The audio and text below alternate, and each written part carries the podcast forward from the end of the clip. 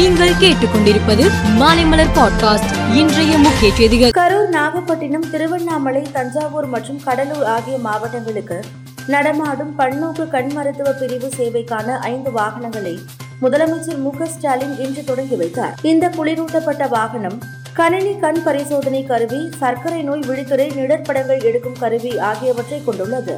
அரசு விரைவு போக்குவரத்து கழக ஏசி பேருந்துகளில் கட்டணம் உயர்ந்து உள்ளதாக தகவல்கள் வெளியாகின.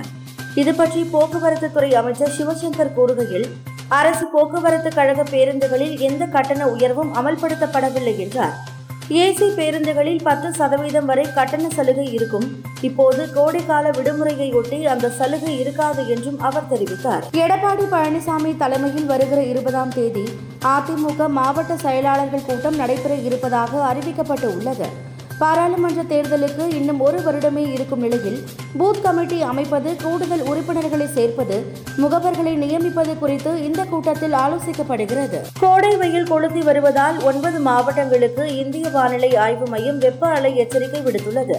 குறிப்பாக மேற்கு வங்கம் ஆந்திரா பீகார் ஆகிய மூன்று மாநிலங்களிலும் வெப்ப அலை கடுமையாகும் என்று கூறியுள்ளது. ஆப்பிள் நிறுவனம் இந்தியாவில் தனது சாதனங்களை விற்பனை செய்ய தொடங்கி இருபத்தி ஐந்து ஆண்டுகள் நிறைவுற்றதை கொண்டாடும் வகையில் இந்தியாவில் தனது முதல் சில்லறை விற்பனை மையத்தை திறந்தது. மும்பையில் உள்ள பந்த்ரா குர்லா காம்ப்ளெக்ஸில் கட்டமைக்கப்பட்ட ஆப்பிள் விற்பனை மையத்தினை நிறுவன தலைமை செயல் அதிகாரி டிம் குக் திறந்து வைத்து வாடிக்கையாளர்களை வரவேற்றார். வடக்கு கலிபோர்னியாவில் போலீசார் நடத்திய சோதனையின் போது துப்பாக்கிகளுடன் பதினேழு பேரை கைது செய்தனர். அவர்களிடம் இருந்து ஏகே ஃபார்ட்டி செவன் துப்பாக்கி உள்ளிட்ட ஆயுதங்கள் பறிமுதல் செய்யப்பட்டன.